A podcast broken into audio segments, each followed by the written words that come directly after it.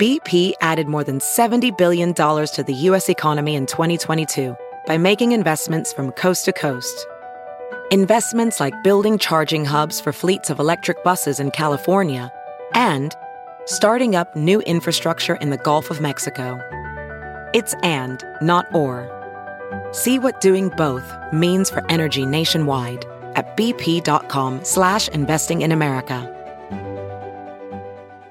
Good morning. I'm Randi Naughton at Fox 2 with your St. Louis news, driven by Bomarito Automotive Group. Severe weather hitting parts of southeastern Missouri overnight. The small town of St. Mary was hit by a tornado. Only one minor injury was reported, and multiple buildings were damaged. And in Illinois, officials declared a tornado emergency in Chester. A barn was destroyed, and a nursing home lost part of its roof. Tornado warnings were issued in many parts of Missouri. This unconfirmed tornado formed near Cameron yesterday afternoon. This is northeast of Kansas City. The St. Louis Cardinals planning to introduce Oli Marmol as their next manager today. The team announcing a Zoom news conference for 10 this morning. The Athletic was the first to report that Marmol would be named the manager. Marmol has been on the Cardinals big league staff since 2017. He was the bench coach the past three seasons. 35 year old is from Orlando and was drafted by the Cardinals in 2007 from the Fox 2 Weather